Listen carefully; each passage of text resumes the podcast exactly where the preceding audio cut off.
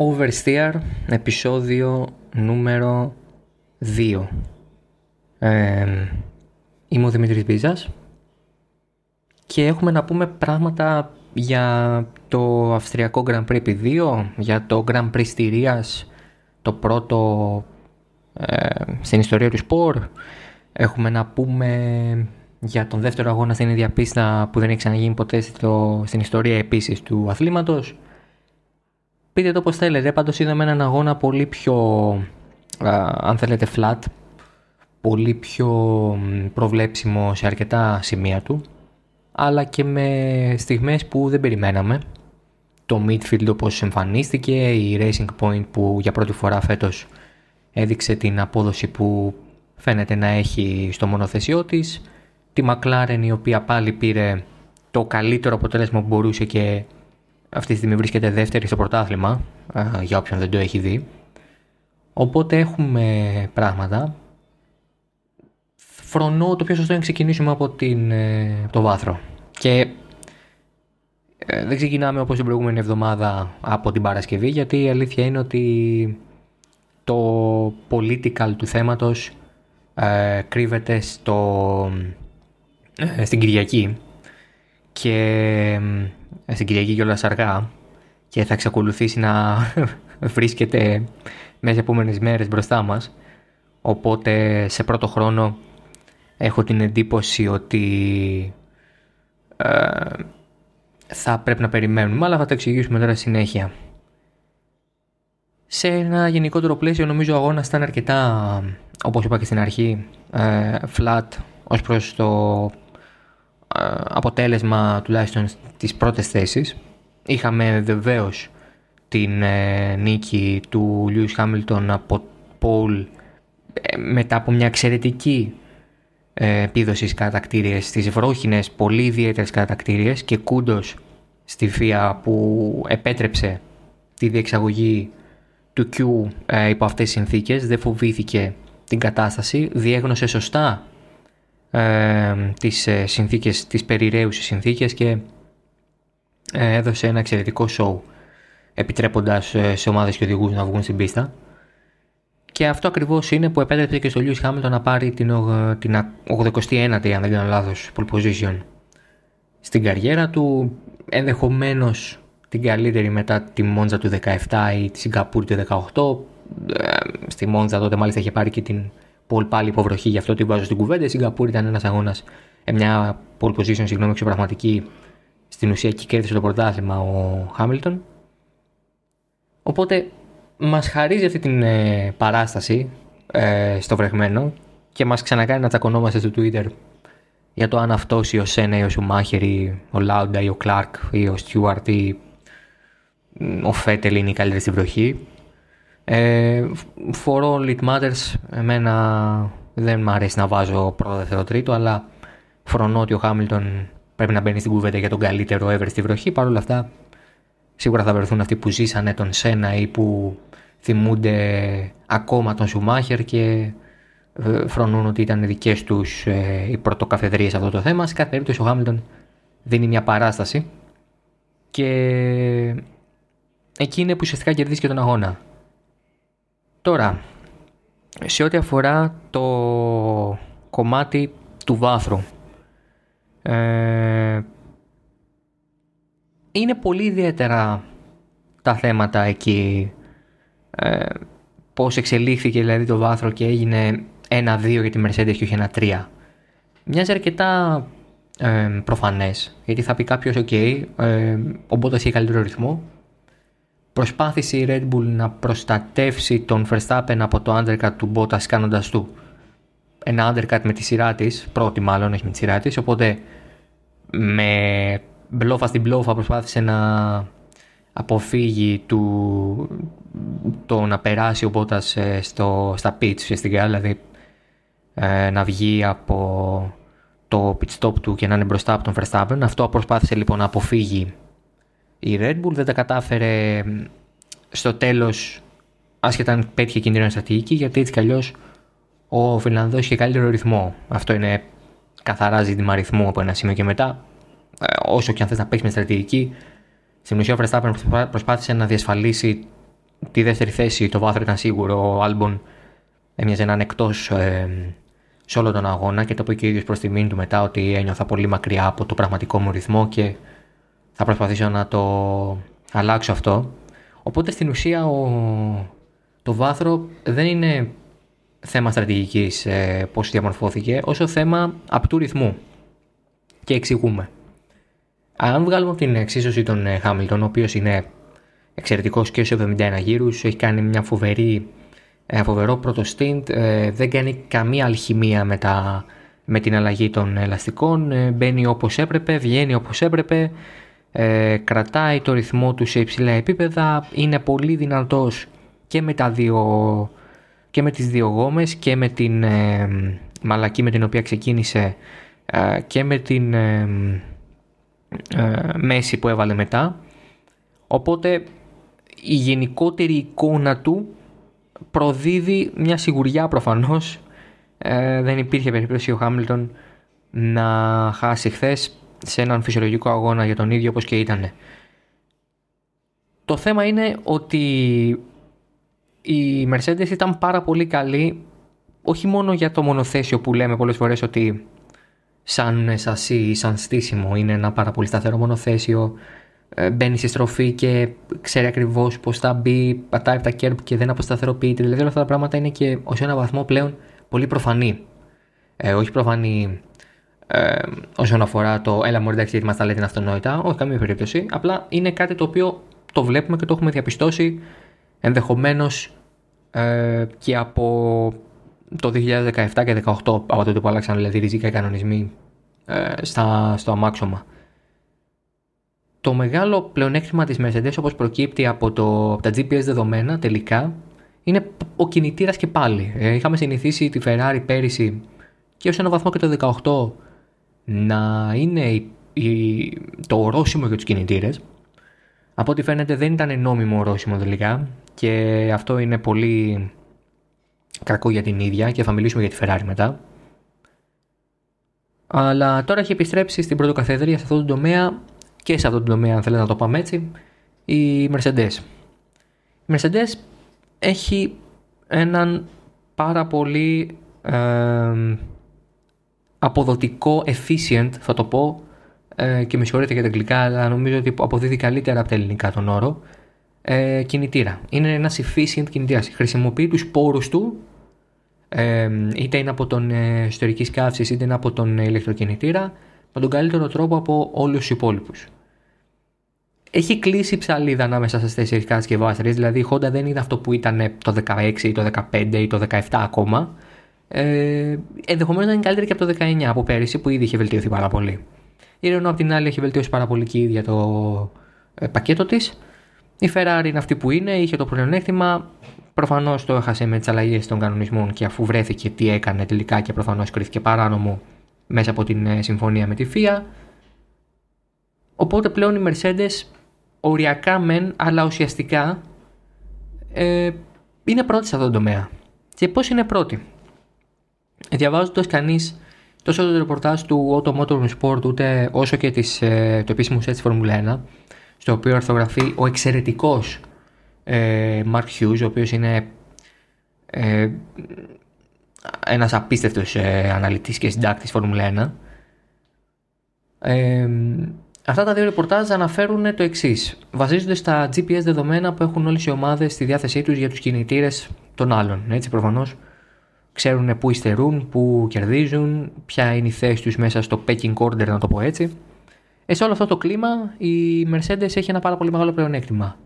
Μπορεί και χρησιμοποιεί το ERS ε, καθ' όλη τη διάρκεια σχεδόν του γύρου και επειδή στην Αυστρία η μεγαλύτερη, ε, το μεγαλύτερο μέρος του γύρου είναι με πολύ λίγα έντονα φρεναρίσματα νομίζω ε, το φρενάρισμα στην 3 και το φρενάρισμα στην ε, 4 είναι τα δυνατά φρεναρίσματα. Όλα τα άλλα είναι ελαφρά, πολύ γρήγορες καμπές. Ε, δεν υπάρχει χρόνος να ξαναγεμίσει η μπαταρία ε, των ε, μονάδων ισχύως. Αυτό δεν ευνοεί στο, στη χρήση του ERS καθ' όλη τη διάρκεια του γύρου.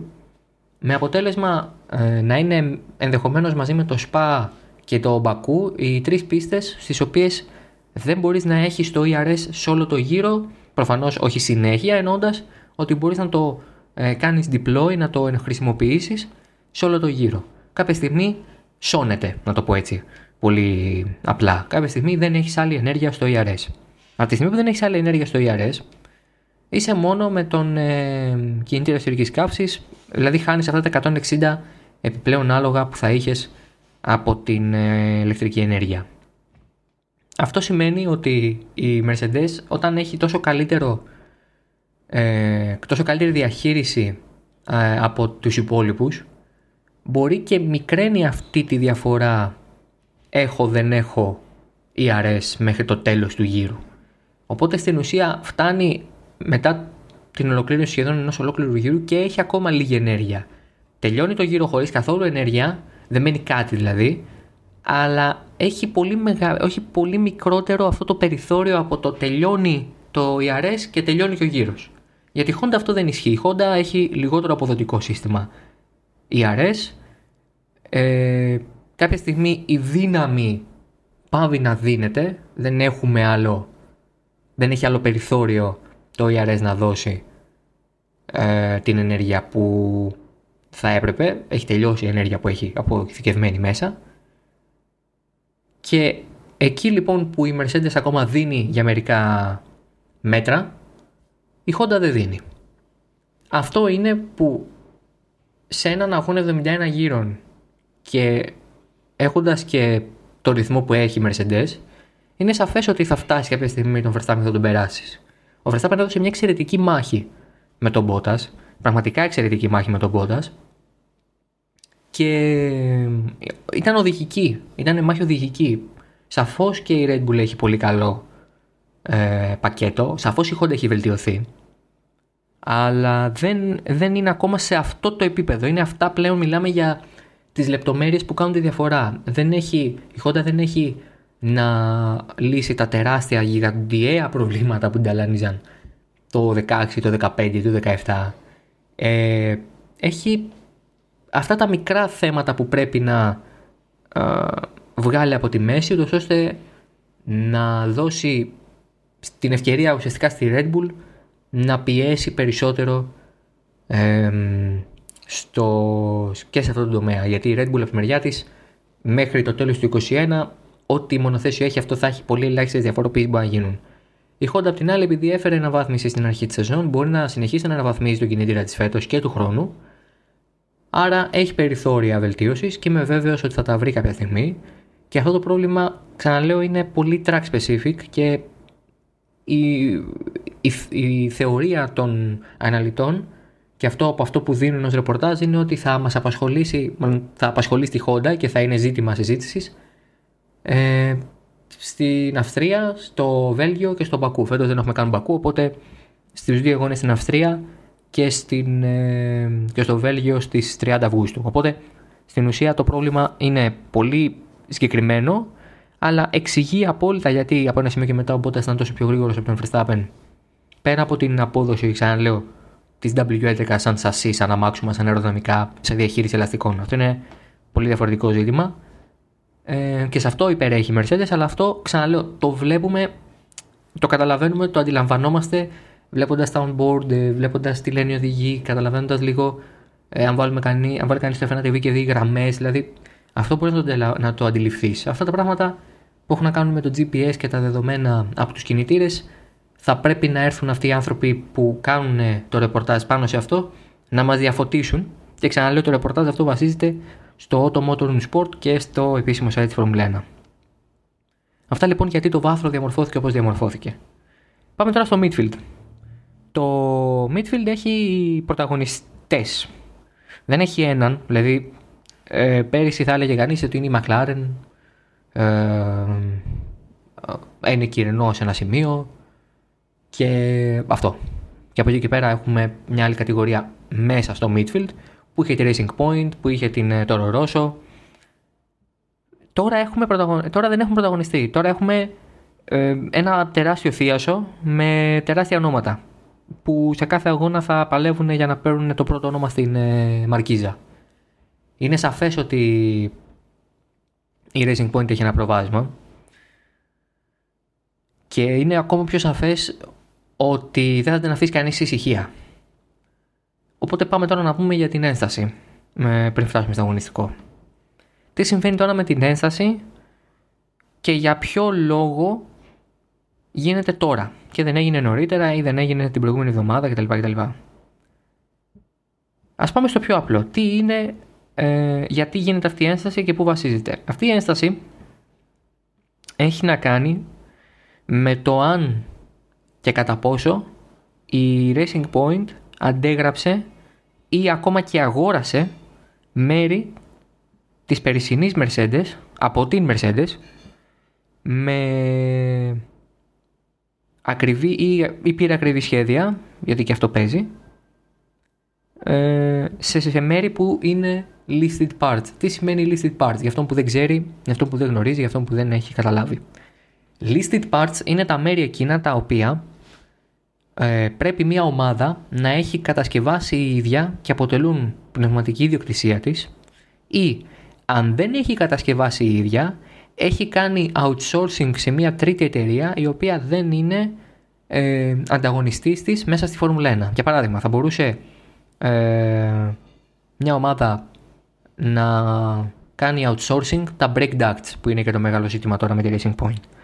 Τα brake ducts τι είναι, είναι αυτά ε, είναι το housing του φρένου μαζί με τις οπές για να αναπνέει το φρένο να παίρνει δηλαδή φρεσκό αέρα και να ψύχεται κτλ. Το brake duct λοιπόν θα μπορούσε να το κάνει outsourcing η Racing Point στην Dallara, λέω ένα όνομα τυχαία τώρα. Δηλαδή, αυτό δεν θα ήταν παράνομο γιατί είναι μια ομάδα η οποία δεν είναι ανταγωνιστή, δίνει, κάνει commission σε μια τρίτη εταιρεία να το φτιάξει και να το παραδώσει γιατί εκείνη δεν ξέρει, δεν θεωρεί ότι όχι, δεν, δεν θέλει να ασχοληθεί, θέλει να επικεντρωθεί κάπου αλλού. Υπάρχουν τέτοια, παρα, ε, τέτοια παραδείγματα. Η Haas είναι ομάδα που κάνει αυτό το πράγμα, με την Dallara ε, συνεργάζεται μάλιστα. Οπότε δεν είναι ότι ε, ε, είναι κάτι πρωτοφανές να γίνει αυτό. Απλά αυτό που κατηγορεί η Renault που έκανε και την ένσταση και αυτό για το οποίο γίνεται και όλος ο ντόρος και τις άλλες ομάδες οι οποίες δεν έκαναν ένσταση είναι ότι δεν έχει κάνει αυτό η Racing Point αλλά έχει πάρει τα σχέδια της Mercedes ή ακόμα έχει αγοράσει και μέρη από την περσινή Mercedes. Αυτό σημαίνει ότι έχει καταπατήσει ή και τους δύο ή έναν από τους δύο κανόνες που αναφέραμε πριν. Αυτοί είναι οι τεχνικοί κανονισμοί. Τα listed parts μάλιστα ε, αυξήθηκαν ε, φέτος, μπήκαν και άλλα, μέσα αυτά είναι και τα brake ducts. Γι' αυτό βασίστηκε εκεί η ένσταση της Renault. Είναι ένα παράδειγμα. Στην ουσία η Renault έπρεπε από κάπου να πιαστεί για να γίνει η ένσταση. Ε, η υπερασπιστική γραμμή της Racing Point από το χειμώνα κιόλας όταν την επισκέφθηκε η FIA για να την ε, τσεκάρει είναι ότι εμείς δεν πήραμε τίποτα από την ε, Mercedes.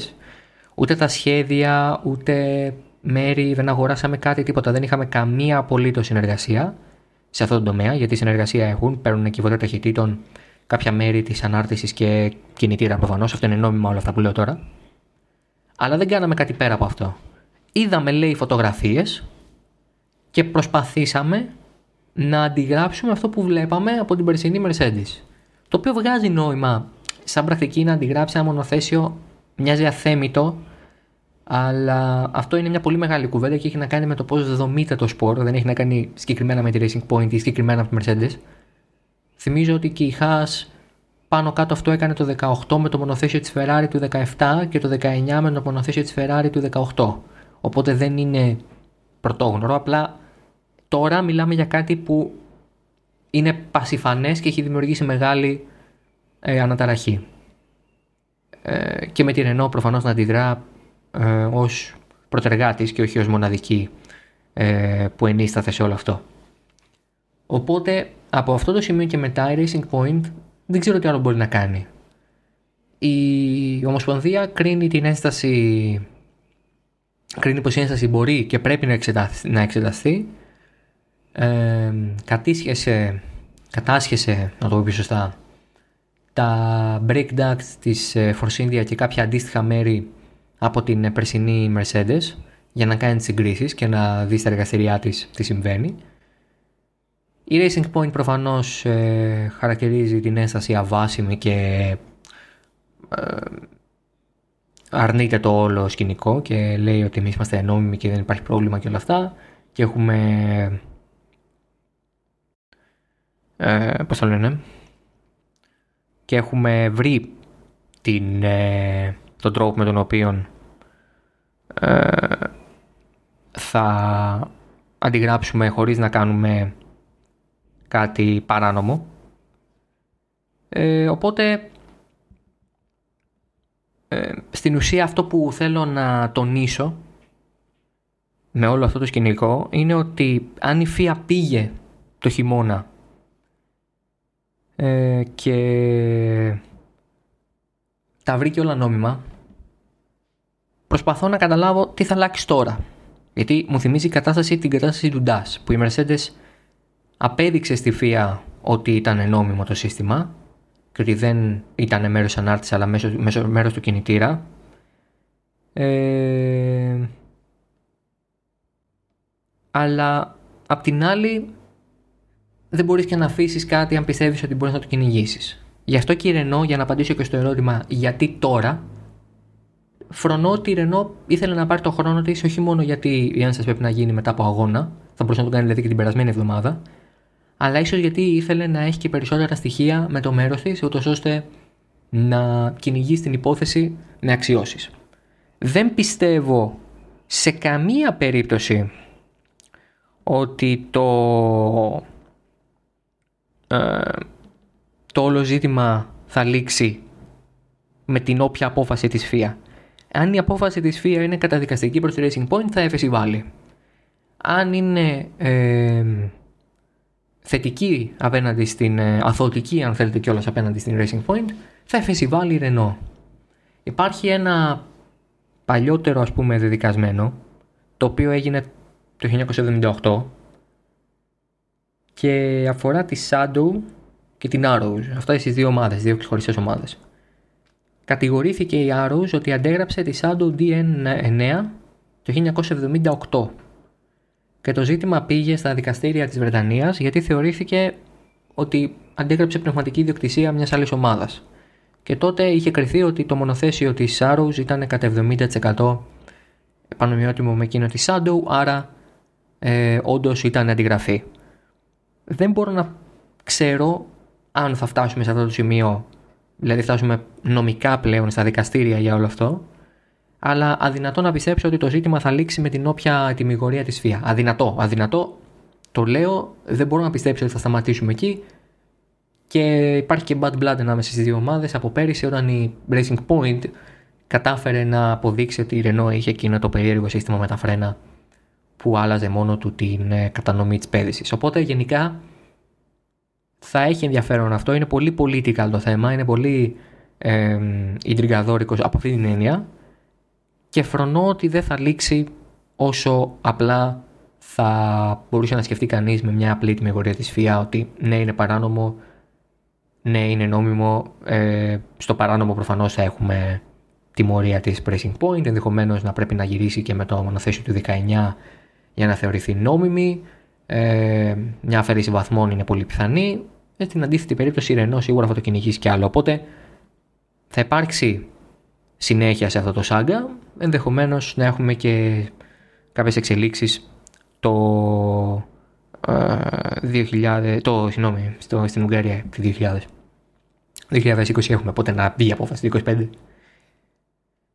Αυτό λοιπόν για την ένσταση και όλο αυτό το ζήτημα. Πάμε τώρα στα αγωνιστικά. Είπα πριν ότι δεν υπάρχει πρωταγωνιστής, πρωταγωνιστής στο, η πρωταγωνίστρια μάλλον στο midfield, καμία ομάδα δεν πρωταγωνιστεί. Υπάρχουν προφανώς πάλι οι κορυφαίοι. Ξαναλέω, βάζω τη Racing Point στο midfield, δεν θεωρώ ότι είναι για top 3, γιατί δεν έχει του οδηγούς για top 3. Ο Πέρε θα έκανε ένα εξαιρετικό αγώνα την Κυριακή, αλλά και το λαθάκι του έκανε στη μάχη με τον Άλμπον και πολύ κακέ κατακτήριε έκανε υποβροχή και δεν είναι οδηγός που μπορεί να παλέψει όσο ψηλά σταθερά. Είναι αρκετά σταθής ε, και ας ξέρει να οδηγεί πάρα πολύ καλά και ας είναι ένας από τους καλύτερου του midfield. δεν είναι αυτού του επίπεδου. Ο Στρόλ απ' την άλλη εννοείται ότι είναι ένας από τους πολύ ε, κατώτερους οδηγούς της, ε, του midfield μέσα στο midfield όταν υπάρχει ο Sainz, όταν υπάρχει ο Norris, όταν υπάρχει ο Gasly, όταν υπάρχει ε, αυτή η κατηγορία οδηγών, ο Στρόλ είναι πολύ πιο πίσω. Σε κάθε περίπτωση, δηλαδή όταν υπάρχει ο Ρικιάρντο, παιδιά, δεν υπάρχει Ρικιάρντο, δηλαδή υπάρχει Ρικιάρντο στο midfield. Δεν, δεν μπορούμε να το πιστέψουμε, ενδεχομένως και του χρόνου να είναι στο midfield λόγω McLaren, αλλά υπάρχει και ένας Ρικιάρντο. Και από την άλλη, φυσικά υπάρχει η Ρενό, η οποία είναι σε πολύ καλή κατάσταση φέτος. Φαίνεται να είναι αρκετά ανταγωνιστική. Ο Ρικιάρντο πήγαινε με ανάποδη στρατηγική, είχε πάρα πολύ καλό ρυθμό, είχε καλό ρυθμό και με τη μαλακή. Θεωρώ ότι είναι και ζήτημα πίστας ποιος θα πρωταγωνιστεί. Δηλαδή από ένα σημείο και μετά, κάποιες πίστες θα ευνοήσουν τη McLaren, κάποιες άλλες θα ευνοήσουν την Renault. Η Racing Point ίσως να έχει μια σταθερή απόδοση σε περίπτωση που δεν τιμωρηθεί και δεν χάσει τα perks του μονοθεσίου που έχει τώρα. Επομένως θα έχει ενδιαφέρον να δούμε πώς θα εξελιχθεί αυτό το κομμάτι της μάχης που θα έχει διπλή υπόσταση για ένα σημείο, για, μια, για ένα διάστημα και το πολιτικό και εξωαγωνιστικό αλλά και το αμυγός αγωνιστικό ότι γίνεται μέσα στην πίστα την Κυριακή το μεσημέρι. Αυτό θα έχει ενδιαφέρον.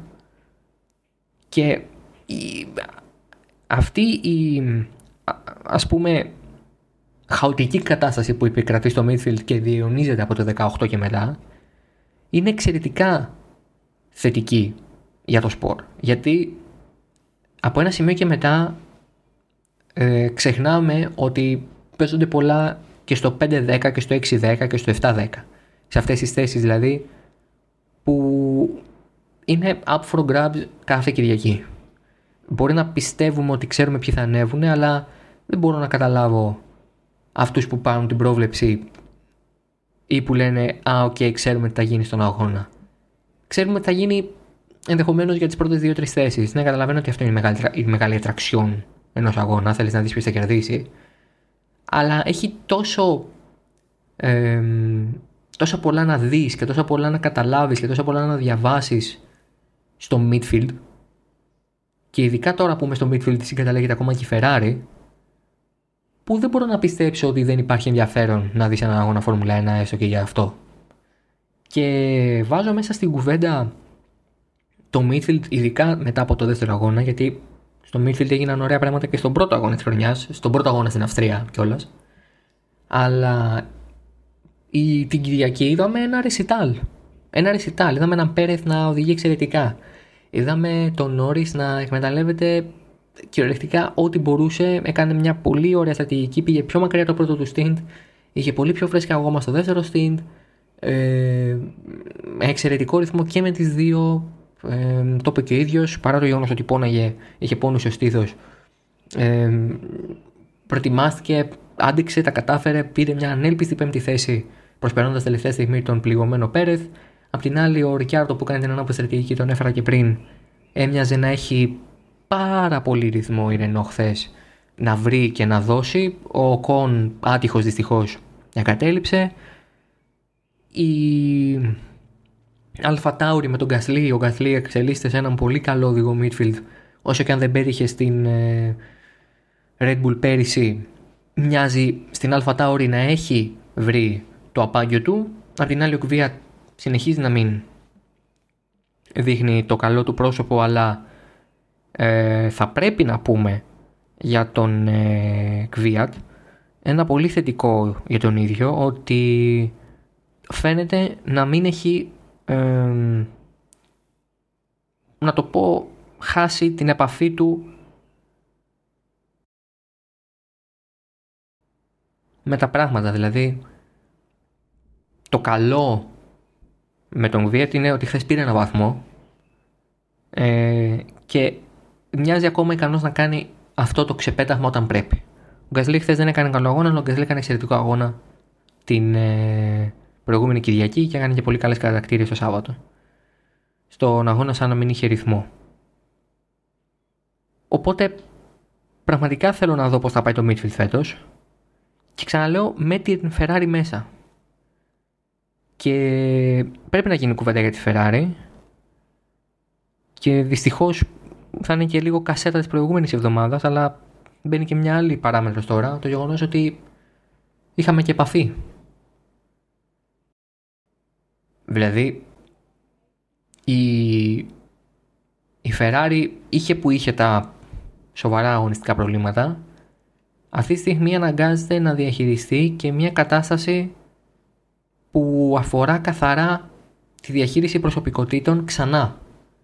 Θα πίστευε κανείς ότι με τον Φέτελ να φεύγει και τον ε, Leclerc να γίνει νούμερο 1 θα έχει γίνει πολύ πιο σαφής η κατάσταση μέσα στην ομάδα. Αλλά ο Leclerc μοιάζει να μην μπορεί να διαχειριστεί την, ε, το να ξεκινάει πολύ πίσω. Ε, θυμάμαι και στο Μονακό για παράδειγμα πόσο ανυπόμονος ήταν και σε μια πολύ πιο δύσκολη πίστα για προσπέρασμα. Σχεδόν απίθανο να προσπεράσεις. Οπότε μοιάζει λίγο σαν να μην έχει την υπομονή ακόμα. Μοιάζει σαν να, μην, να είναι και λίγο απευθυσμένος από την εικόνα του μονοθέσιου. Πολύ πιθανό. Οπότε αυτό που μου κάνει εμένα, που μου βγάζει εμένα όλο αυτό στη Ferrari αυτή τη στιγμή είναι το εξής. Δεν υπάρχει μονοθέσιο, δεν υπάρχει ηγεσία, και οι οδηγοί είναι σε, πολύ δια, εκδια, σε εκδιαμέτρου μάλλον διαφορετικές καταστάσεις στην καριέρα τους. Ο Μεν Φέτελ ενδεχομένως να είναι την τελευταία του χρονιά στο σπορ. Ο Δε Λεκλέρ έχει άλλα 4,5 χρόνια με τη Ferrari τουλάχιστον και πρέπει να ελπίζει. Δηλαδή οφείλει να ελπίζει. Απλά ήταν πολύ οπορτουνιστής χθες. Ε, να το πω καλύτερα μάλλον την Κυριακή, γιατί το podcast αυτή τη Δευτέρα έχει χθες. Ήταν πολύ οπορτουνιστής πήρε μια πολύ ε, ρηψοκίνδυνη απόφαση να χωθεί εκεί σε μια στροφή που δεν στρίβουν τρεις, στρίβουν δύο με το ζόρι, κάποιο θα βγει και λίγο έξω. Οπότε παίρνει μια ρηψοκίνδυνη απόφαση, he commits to it και μετά έχουμε την επαφή η οποία ήταν προδιαγεγραμμένη και που μπήκε. Λένε ότι ο τύπος αν το έκανε ο Φέτελ θα τον είχε σταυρώσει ενώ τον Λεκλέρ επειδή απολογήθηκε κιόλας του φέρθηκε με λίγο πιο επική τρόπο. Ε, προσωπική εκτίμηση είναι ότι στο Leclerc αν υπάρχει μια μεγαλύτερη επίοικια είναι λόγω της ηλικίας. και γιατί δείχνει να κατανοεί τα λάθη του. Αλλά από την άλλη ε, το δεις εξαμαρτύνου καθροσοφού και ξαναλέω μου θύμισε πάρα πολύ την εικόνα του Μονακό του 2019 με την ανεπομονησία που έδειξε και τότε θέλοντας να περάσει πιο γρήγορα μπορούσε για να μπει στη δεκάδα γιατί ξεκίνησε εκτός αυτής, όπως και, την, και, όπως και την Κυριακή που ξεκίνησε 14ο. Οπότε βλέπω, μια, ε, βλέπω ένα μοτίβο να σχηματίζεται, αλλά τώρα με δύο συμβάντα ενδεχομένως και να είμαι άδικος. Πάντως διαγνώσκω κάτι το οποίο μου δείχνει μια επαναλαμβανόμενη κατάσταση. Απ' την άλλη, ο Φέντελ, αν το έκανε αυτό, ε, πλέον έχουμε φτάσει σε ένα σημείο που ο Φέντελ καταλαβαίνουμε όλοι ότι μοιάζει να μην του αρέσει εκεί που είναι για πολλούς λόγους και στο αρνείται. Ε, το γεγονός ότι χθες έφυγε κατευθείαν από την πίστα, δεν έκατσε καν για τα media και μετά η Ferrari ακύρωσε όλες τις media υποχρεώσεις που είχε, δεν μίλησε στον τύπο επίσημα. Ο Φέτερ και ο Leclerc μίλησαν ε, στο pen, αυτό που λέμε δηλαδή στο κομμάτι της μεκτής ζώνης, δεν έκαναν την καθιερωμένη συνέντευξη τύπου που κάνουν όλες οι ομάδες μετά το τέλος του αγώνα. Οπότε είναι προφανές ότι το κλίμα δεν είναι καλό και υπάρχει ένας Μπινότο που είναι πραγματικά μια πολύ ε, γκροτέσκο φιγούρα. Ε, μια πάρα πολύ έτσι νορχελική υπόσταση στο χώρο. Ένας άνθρωπος που αποπνέει ελάχιστη ε, επιθετικότητα και καπατσοσύνη, να το πω πολύ απλά. Και όλα αυτά τα χαρακτηριστικά δεν τον κάνουν για αφεντικό Φεράρι. Δηλαδή, καταλαβαίνουμε ότι όταν είσαι ο επικεφαλής της πιο ιστορικής, ισχυρής και politically engaged ομάδας του σπορ θα πρέπει να έχεις και το αντίστοιχο προφίλ.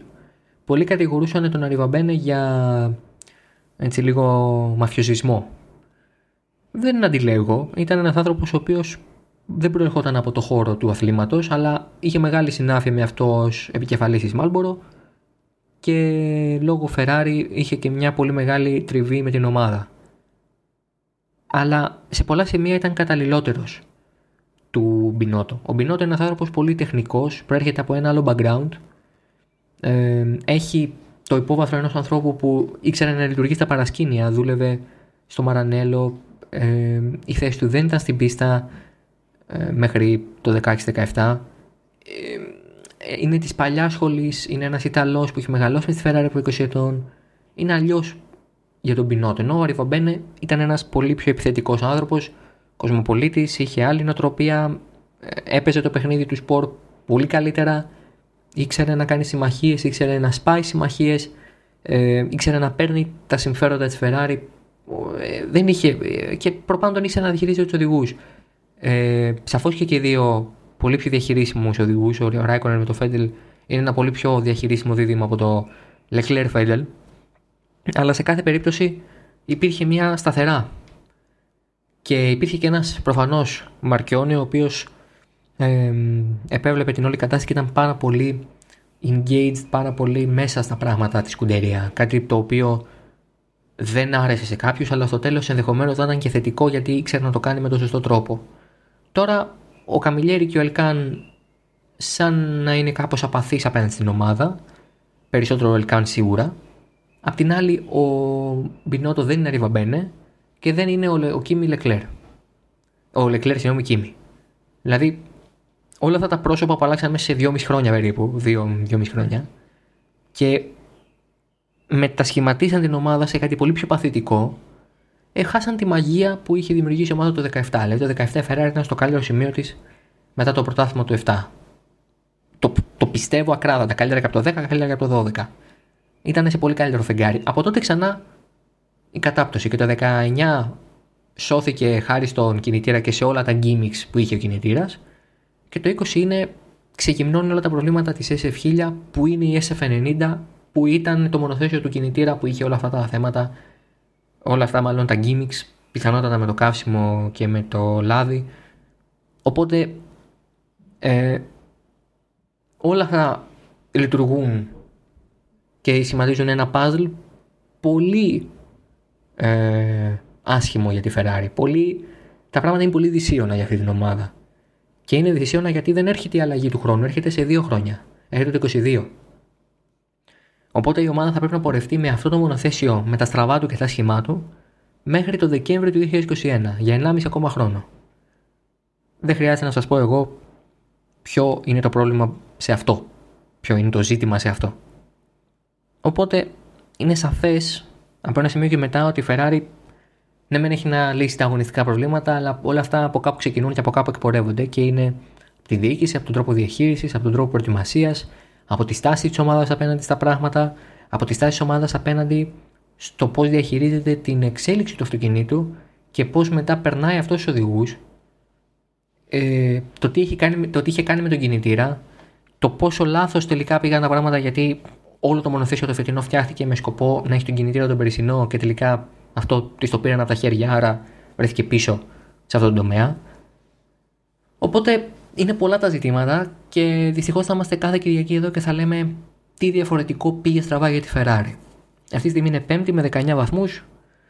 Είναι πραγματικά μια ομάδα Mayfield και όχι μόνο από άποψη κατάταξης, αλλά και από άποψη απόδοσης. Το βάθρο του Leclerc πραγματικά ήταν, θα μοιάζει μάλλον σε κάθε αγώνα μέχρι το τέλος της χρονιάς όλο και πιο απίθανο από όσο πραγματικά ήταν. Αυτά για τη Ferrari. Νομίζω πρέπει να κλείσουμε το δεύτερο επεισόδιο του Oversteer. Θα έχουμε να πούμε πολλά και την επόμενη Τρίτη μετά από το Ουγγρικό Grand Prix. Το Oversteer θα το βρίσκεται σε Spotify, ε, Apple Podcast, ε, Deezer, Google Podcasts, όπου, παίρνετε τα, όπου ακούτε τις εκπομπές σας. Ε, φυσικά και από το Halftone FM. από εκεί και πέρα εμείς θα ξαναπούμε την επόμενη Τρίτη. Και θεωρητικά θα έχουμε αρκετά να πούμε πάλι το Grand Prix Ουγγαρίας, στο οποίο προφανώς και κλεισμένων το θυρών για τους θεατές, διεξάγεται στο Hungaroring το τριήμερο ε, που μας έρχεται, το αγωνιστικό δηλαδή τριήμερο που μας έρχεται. Ε, και θα έχει πολύ ενδιαφέρον, φρονό, 17 με 19 Ιουλίου, για διάφορους λόγους.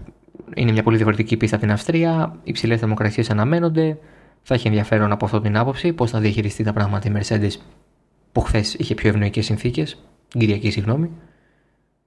Οπότε θα έχουμε να δούμε αρκετά πράγματα και από εκεί και πέρα θα σχολιάσουμε και ό,τι εξέλιξη έχουμε και στο κομμάτι της Racing Point με την ένσταση. Αυτά από εμένα, θα τα ξαναπούμε σε μία εβδομάδα από τώρα. Μέχρι τότε, γεια σας.